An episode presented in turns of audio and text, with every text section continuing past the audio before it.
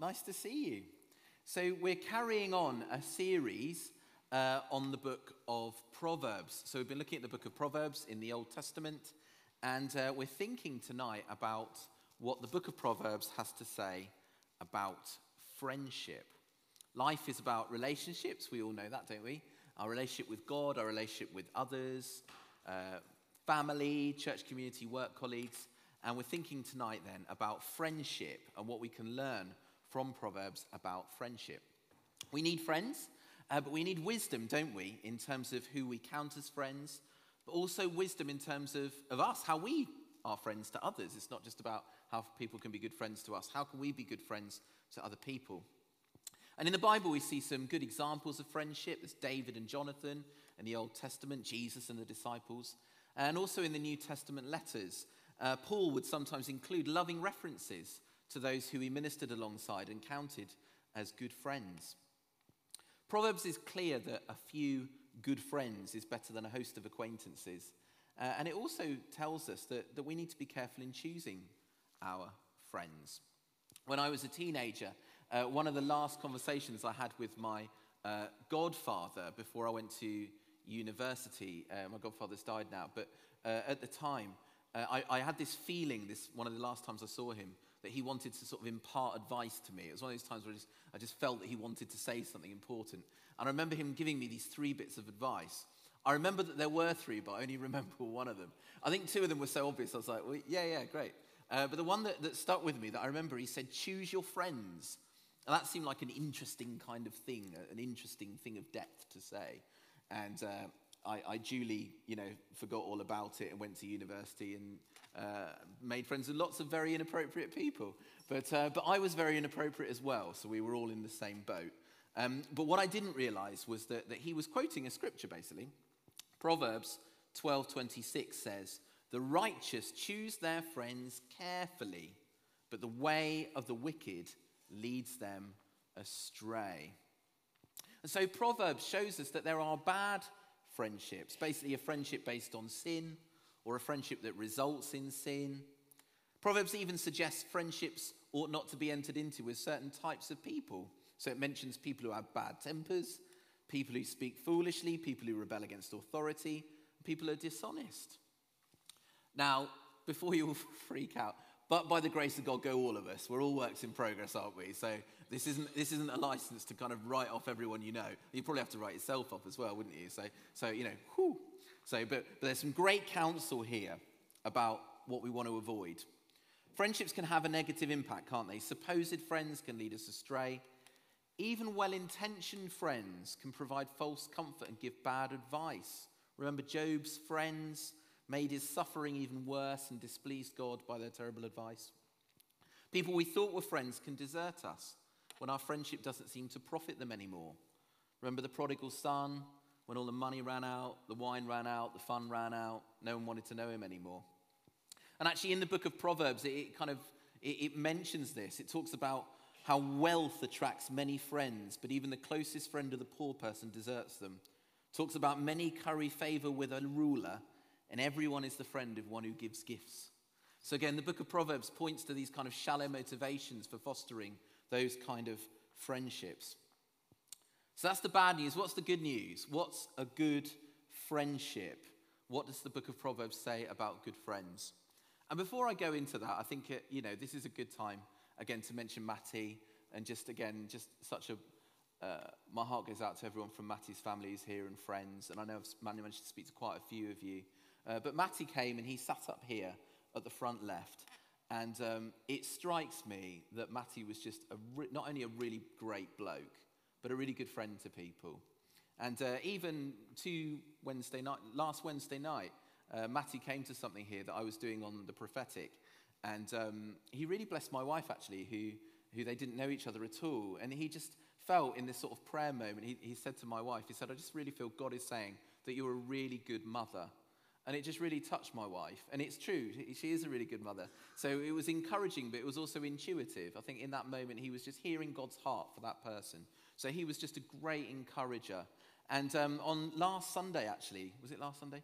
We, we had this thing where people could come early to the service and people would try and hear God for you, that they'd try and hear what God was wanting to say and encourage you. And Matty came along to that because I'd asked him to. But even after being here for half an hour, and he was really excited about it and really enjoyed it, there was someone he wanted to pick up to bring them to the service. So he'd, like, he'd only been here like 20 odd minutes. He drove away, picked someone up, and came back again. And again, that was the kind of the person that I experienced Matty to be. That he was a guy that was prepared to pick people up, bring them along, encourage people to come to church, come alongside people. And even just while I'm thinking about it, I remember a conversation I had with him um, in December in the run up to Christmas. And some people, when they kind of challenge the commercialism of Christmas, it sounds a bit try hard and contrived. But, but, but Matty was like, yeah, yeah, Christmas is good. He said, but you know, what I really like about Christmas is I just really want to come alongside people and support them. You know, my heart is to kind of get amongst the poor and help people, and that's what I want to do at Christmas. And he totally meant it. I was like, you know what, you're a really great bloke, aren't you? So just, just to celebrate the fact that, that this is kind of a tribute to Matty, what I'm going to say now, um, I think it's apt that we're talking about friendship and thinking about what is a good friend. And I think Matty was a great friend to people. And so bless all of Matty's friends tonight. You are so welcome. You're always welcome here. And uh, hopefully some of us can become friends uh, as a consequence as well. So, what does Proverbs say about friendship? Well, true friendship is loving. Proverbs shows us that true friendship is based on love. Proverbs 17 17 says, A friend loves at all times. A friend loves at all times. As in all things, we need to be motivated by love. So in friendship, we need to be motivated by love. What does this look like? What does this look like in practice? Well, another proverb, Proverbs 17, verse 9 says, Whoever would foster love covers over an offense, but whoever repeats the matter separates close friends. So love enables friendship because it, it releases forgiveness and mercy and protects against grudges. How many friendships can be ruined by offense and grudges and, you know, holding offense? And so love enables us to celebrate good friendship because it helps us to be forgiving people, merciful people, self aware people that know that by the grace of God go all of us. We all make mistakes. What else does love look like in practice? Well, we've got that amazing hymn, uh, Ode to Love, in 1 Corinthians 13, which gives us some idea. So think about this in terms of friendship. 1 Corinthians 13, verse 4 to 7. Love is patient, love is kind. It does not envy, it does not boast, it is not proud, it does not dishonor others, it is not self seeking, it is not easily angered, keeps no record of wrongs. Love does not delight in evil, but rejoices with the truth. It always protects, always trusts, always hopes, always perseveres. Would you like a friend like that? Sounds good, doesn't it? That's what we're after with loving friendship. And of course, the best example is given us by Jesus. Jesus is our ultimate friend. He's the one that loved us to death and beyond, the one who hung on a cross so that we could be forgiven of our sins and reconciled to the God of heaven who made us for friendship. Jesus died so that we could become the friends of God. And so he did that for us. John 15, verse 13 Greater love has no one than this, to lay down one's life for one's friends. And that's what Jesus did. So, love as a foundation. But I'd like to share another kind of four points about what a good friendship is. And all of these are based on uh, verses, specific proverbs uh, from Proverbs chapter 27.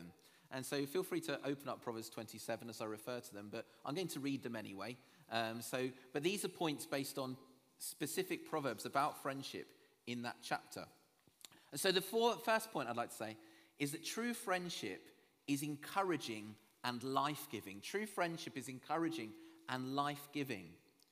Proverbs 27, verse 9 says this Perfume and incense bring joy to the heart, and the pleasantness of a friend springs from their heartfelt advice. Perfume and incense bring joy to the heart, and the pleasantness of a friend springs from their heartfelt advice. The heartfelt advice of a friend is compared to perfume and incense that brings joy to the heart. Sounds good, doesn't it? Heartfelt advice is different from just someone giving you their opinion. A true friend walks alongside you and is invested. Their advice is heartfelt because you matter to them. And as such, whatever you're talking about matters because it matters to you and you matter to them. I remember once hearing a person talk about how it can be important sometimes, especially in the midst of heated debates that we sometimes entered into, to make a point of choosing relationship over being right. Choosing relationship over being right. How many horrible conversations and situations could we have avoided if we'd have chosen relationship over being right in certain moments? And so, heartfelt advice means humbling ourselves. We need to be humble if we want to be true friends who give heartfelt advice that's pleasant perfume, not stinky, horrible stuff. And so we need to make it about grace. We've been singing about grace. And we need to not make it all about us. We might get it wrong sometimes, but if we want to be true friends, we need to honor the person that we're giving heartfelt advice to. And honoring them means not orientating everything that we talk about back to us, it becomes about us. It's being other oriented, being about the other person. Secondly, true friendship is honest. Again, going back to Proverbs 27, but jumping back a couple of verses. I thought I'd start with a really nice one. Proverbs 27, verse 6. Wounds from a friend can be trusted, but an enemy multiplies kisses. Wounds from a friend can be trusted, but an enemy multiplies kisses. When I became a Christian at university, uh, I used to, me and some Christian friends that I used to live with, used to misquote this verse all the time at one another and combined it with Ecclesiastes 7, verse 8, which says, It's better to heed the rebuke of a wise person than listen to the song of fools. Which basically meant whenever we wanted to have a go at one another, we'd quote this. So, you know, it'd be like, mate, you didn't do the washing up last night. And remember that the rebuke of a friend is better than the laughter of fools. So, um, so we used to kind of uh, basically, not really what Solomon or whoever was uh, thinking about, but never mind. True Christian friendship can't be built on deception. And even if the truth hurts sometimes, if it's given in love, and when I say that, I really mean that, if it's genuinely given in love with a bucket load of sensitivity, self awareness, humility, and a determination not to be an annoying Jobsworth.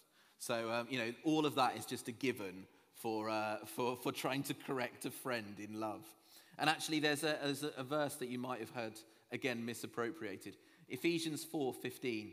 Instead, speaking the truth in love, we will grow to become in every respect the mature body of Him who is the head, that is Christ. If anyone ever comes up to you and says, I'm afraid I need to speak the truth to you in love, that means it's definitely not going to be true and definitely not going to be given in love. So either tell them to shut up or run away. That's uh, what I see. But, but, if we are to live out, it is in the Bible, if we are to live out Ephesians 4 15 as it was intended, you know, properly, then actually the Holy Spirit can use this vital combination of truth and love to build our character.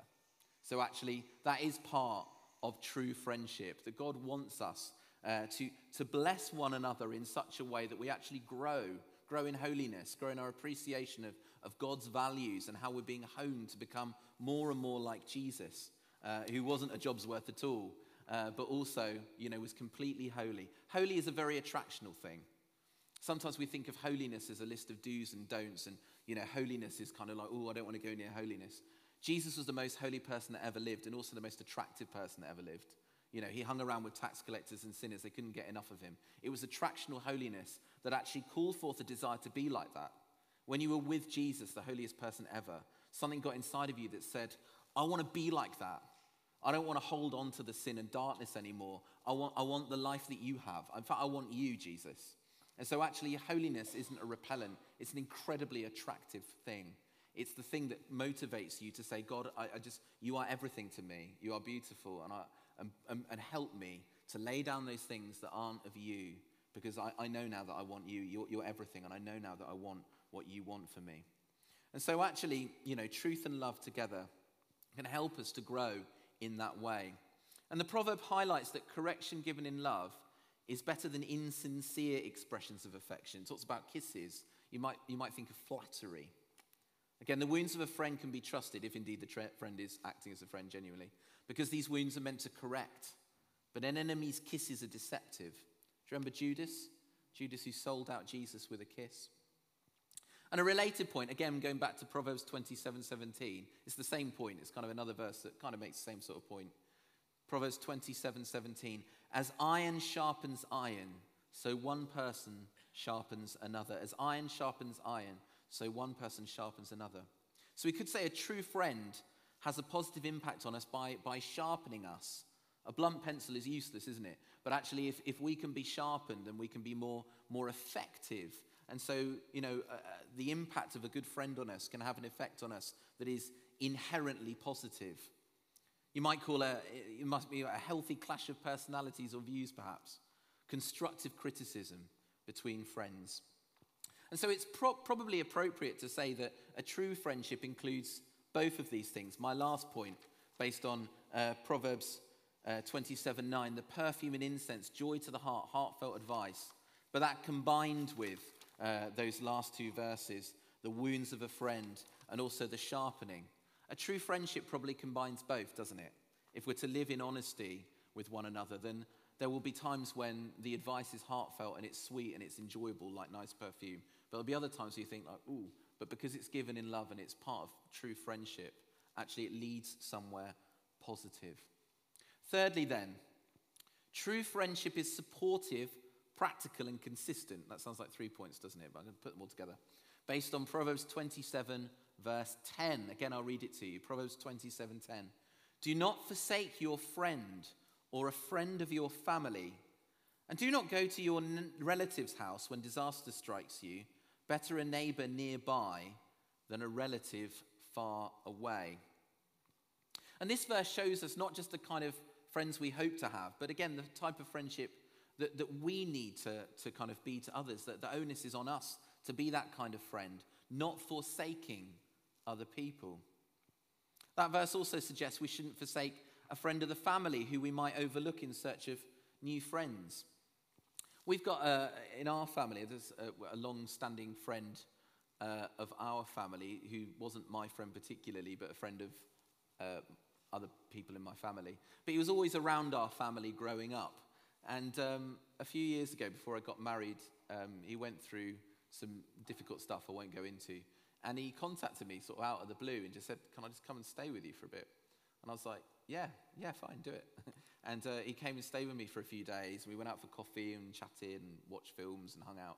And it just seemed to be what he needed. He just needed a refuge, he needed a safe place.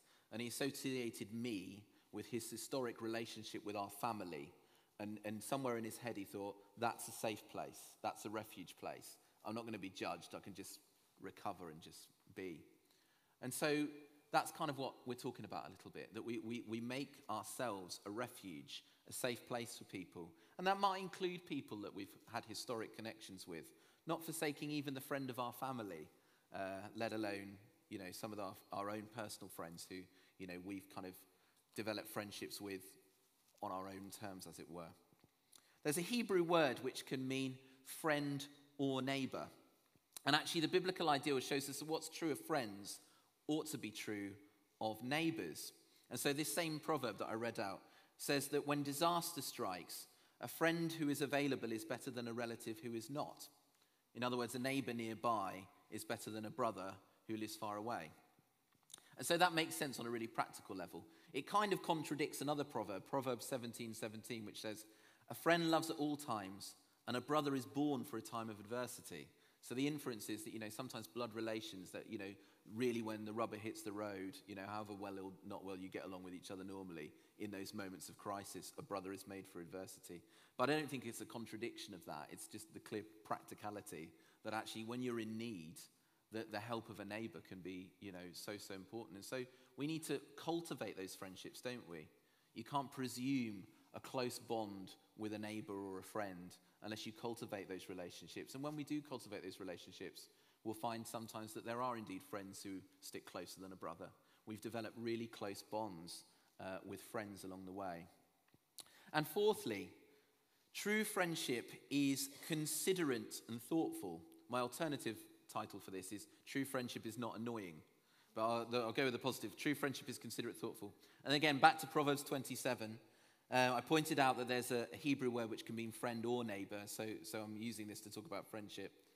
27:14. If anyone loudly blesses their neighbor early in the morning, it will be taken as a curse. So we can see it doesn't just matter what you say, but also when, why, and how you say it. Loud and untimely greetings are not normally appreciated by people. On the surface, this verse appears to be describing a person who comes early and is loud with their so called blessing, and, and you take it as a nuisance, don't you? It's kind of the equivalent of someone sending you a really nice text message at six in the morning. So, like your phone makes reverberates next to your bed and kind of stirs you, wakes you up. And basically, the message says something like, just thinking about you, have a blessed day. And you think, like, oh, just, I'd just rather have been asleep, to be honest. So, um, so again, the, the blessing that is untimely. But one commentator that I read made an interesting point, which I think is not really what the, the proverb is talking about, but I just thought it was interesting enough that I'd say it, and I think it's a helpful point. He talked about a blessing early in the morning is a bit like someone saying something positive to you, but saying it ignorantly and without actual wisdom, so it's presumptive. So, if, say, for instance, saying something like, I really think God is going to do this for you, and then when it doesn't happen, it feels more like a curse than a blessing. And sometimes our desire to just encourage and chivvy people on, we can sometimes say positive things, not from a place of a gut conviction, but just out of a desire to just say something nice or positive that actually, if it's not yoked with an actual awareness of situational wisdom, uh, can backfire a little bit. Sometimes you might say, like, oh, this is going to be great, and it's not going to be great. Then the word of wisdom is actually, you know what, God is with you in this, in this difficult place. You know, God isn't going to kind of make everything feel nice and rosy in this moment. But you know what? God hung on a cross for you. And because he hung on a cross for you, he's with you in this moment. And actually, that's the kind of thing to say than a kind of just speaking from a place, that I just really want to say something positive. So again, we need bless, we need to be a blessing, which means wisdom, doesn't it? Proverbs also gives other examples of when friends can be inconsiderate or insensitive. Proverbs 26, 18 to 19. Like a maniac shooting flaming arrows of death is one who deceives their neighbor and says, I was only joking. So, so it's really extreme, isn't it? Flaming arrows of death, but an inappropriate joke. So, not knowing when a joke has gone too far. Proverbs 25 17 says, Seldom set foot in your neighbor's house, too much of you, and they will hate you. That's funny as well. So, in other words, imposing ourselves on others. But perhaps I think, you know, the serious point is imposing ourselves on friends when it's convenient for us, but not convenient for them. So again, it's trying to be sensitive, isn't it? It's reading body language sometimes. And sometimes we can impose ourselves on friends when actually they need a bit of space. Proverbs 25, verse 20. Like one who takes away a garment on a cold day, or like vinegar poured on a wound, is one who sings songs to a heavy heart. So again, being non intuitive and insensitive to how others feel. True friendship means reading the situation. And, and again, that's like I said, going with your gut. What does your intuition tell you in, a, in any given moment? And finally, Proverbs 16:28. A perverse person stirs up conflict, and a gossip separates close friends. A true friend won't gossip about you. They can keep a confidence and they can control their tongues. So we can see that we need to choose our friends wisely. We need to be good friends to other people. And uh, those verses I picked out from uh, Proverbs 27 t- said that, you know, in addition to just the general just be loving. True friendship is loving. But also, true friendship is encouraging and life giving. True friendship is honest. True friendship is supportive, practical, and consistent.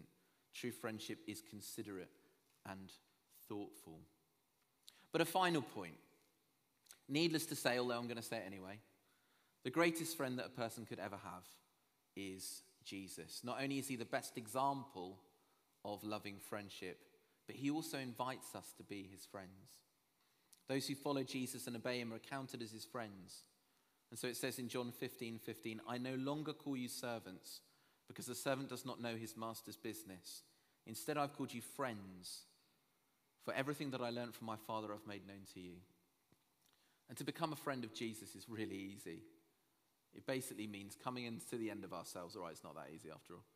Um, but it can be easy, you know, when you realize that all the other things have failed you and you recognize that the world doesn't revolve around you afterwards, uh, after all. And you recognize that you have a need, and that need is presented to you in the person of Jesus, who isn't only God, but he's just the kindest person that has ever lived. I often I say this often, you know, it, atheism is such a, you know, a bleak worldview.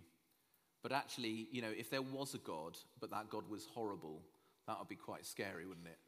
But actually, the message of Christianity is there really is a God. He's also the kindest and nicest person that you could ever imagine. That is spectacularly good news, isn't it? And the Christian faith says there really is a God in heaven, and he's really, really, really nice. And so when Jesus invites us to be his friends, it's just the best thing that could ever happen to anyone. And so we come to him and we say, Lord, I'm sorry. I'm sorry where I've rejected friendship with you, either out of ignorance, I didn't even know it was an off- on offer, which again is one of the pitfalls of religion.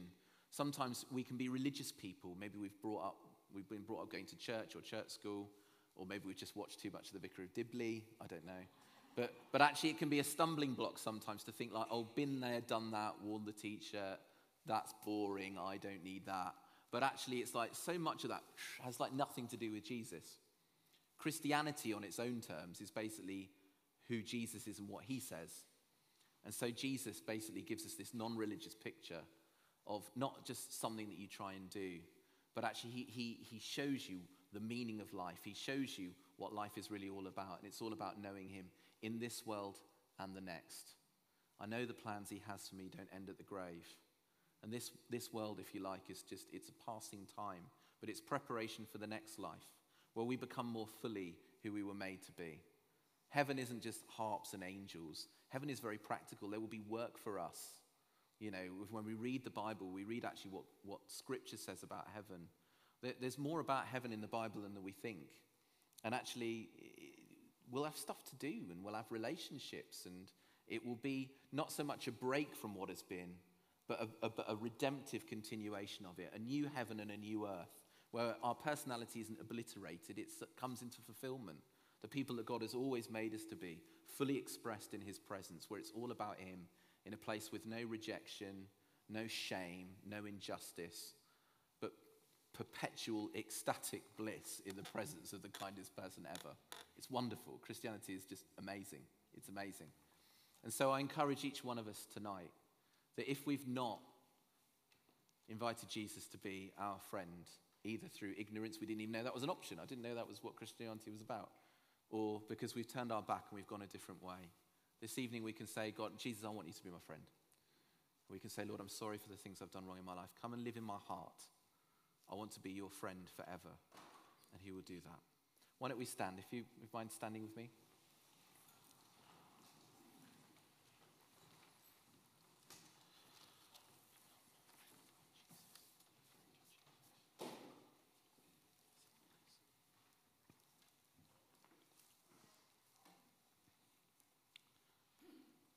It's, it's our practice here. You know, if you come normally, this is, you know, nothing new.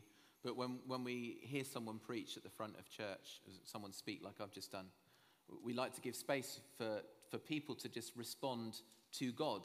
You know, we call that prayer, don't we? But it's not prayer as maybe you would think of prayer. It's, it's, it's kind of a waiting kind of a prayer that's less about what we say and more about us just becoming aware that God is talking to us that He is with us, that He wants us to know Him.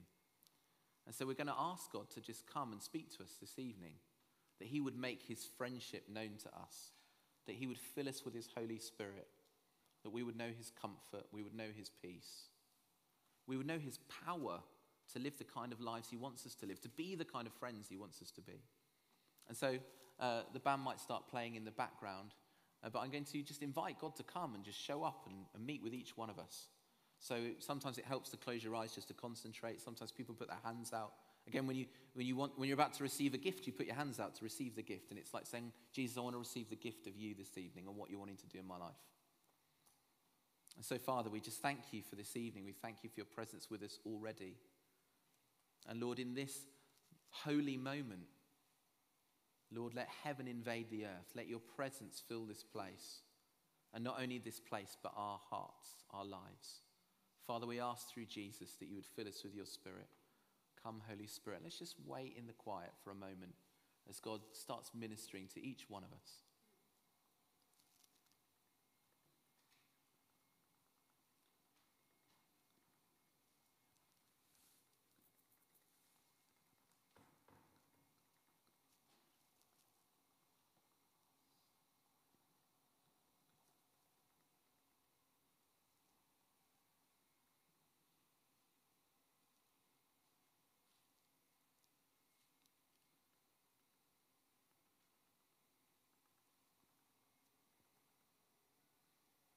Felt the Holy Spirit remind me of a verse in the Bible that says um, that when we wait on the Lord, He renews our strength. And the Bible talks about God as a God who, who, who ministers to our needs, and that includes just giving us strength when we're weak. Maybe we're emotionally fraught. Maybe we're just knackered from stress or busyness, or maybe we're sick. Maybe we have some things that are wrong, health conditions. But the Holy Spirit is wanting to give you strength. So there's nothing you have to do. You don't have to earn what He's going to do. Just by faith say, okay, God, I need some strength. I'm up for that. And just allow the Holy Spirit to just strengthen you, to strengthen your body if your body is weak and you need strength, physical strength. But also perhaps emotionally, spiritually, allow His strength to come in.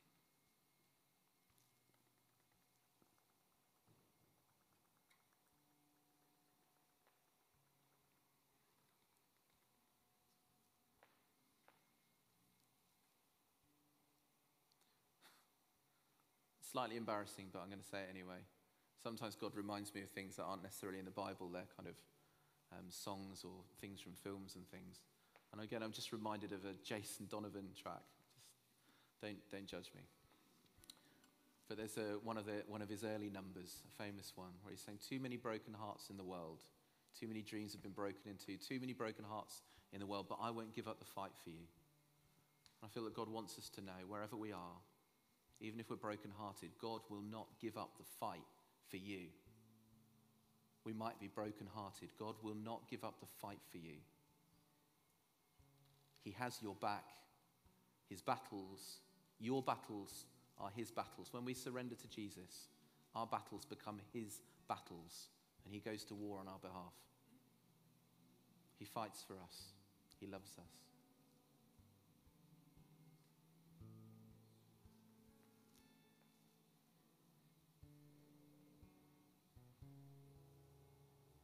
What we also tend to do when we, when we meet and we, we invite God to speak to us is that the person at the front will, will say certain things, give invitations to, to people to come forward for prayer.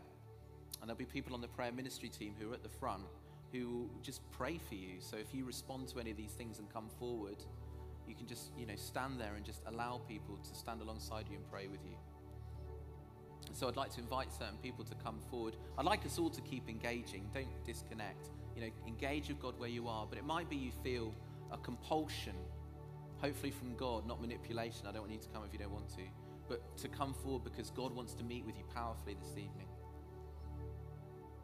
If you've never invited Jesus to be your friend before, and you're thinking tonight, I've had enough of everything else, frankly. Nothing else is really doing it for me. And yeah, I have come to the end of myself and I need, and I need God's help and I want him to be my friend. Actually, that sounds great. If there is a God and he's really nice, I'm up for being his friend. All right, I'm up for it. I'd like to encourage you to come forward and, and, and someone can pray with you to receive Jesus as your friend, to invite the God of heaven to come and live in your heart. Also, when I spoke about um, this old family friend who, who came and my house became like a, a safe place, a refuge place for a, for a few days. I feel that there are some people here who have some stuff going on, some really hard stuff, and you need a safe place. And I feel that this evening provides us with a safe refuge. My front room for this family friend tonight can be the front of this church with people praying for you. They're not going to judge you, they're just going to stand by you, and God is not going to judge us. He's a safe place. If you just need a safe place, no judgment, where you can be heard and you can just surrender I'd like you to do a very courageous thing and come forward and allow God to minister to you, that He would be a safe place this morning, this evening. And thirdly, we've been talking a lot about what it is to be a good friend. And perhaps when I've been talking, you've been thinking about certain people. Perhaps God's put a particular friend on your heart. And maybe you're thinking, oh, you know, again, no condemnation, but maybe you're thinking, oh, I haven't been in touch with that person for a while, or maybe I even let that person down a little bit but they're, they're really in your mind now, and you're thinking, I really want to be a good friend to that person. And you think, I need wisdom to know how to do that. Maybe I've not rung them in a while, and I, I need to have coffee with them or something. And you want God's help for that. So coming to the front is like a way of saying, right, God, I'm serious about this. You know, I'm not going to go back on this if I'm coming out to get prayed for. you know, God, I'm just picturing this person before you. Ask for wisdom to be a friend to this person in this time. Lord, who is it you want me to be a friend to this week and at this time in my life?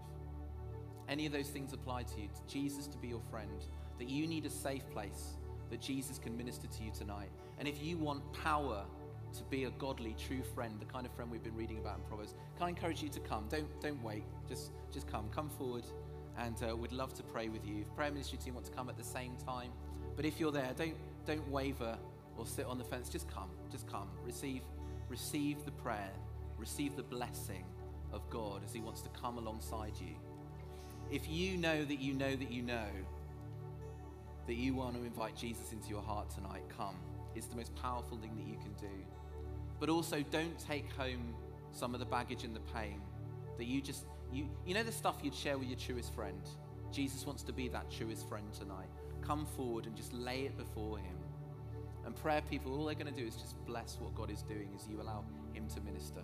So if you guys want to start playing, obviously continue to worship, but, but come. Don't, don't wait for others. Just, just come.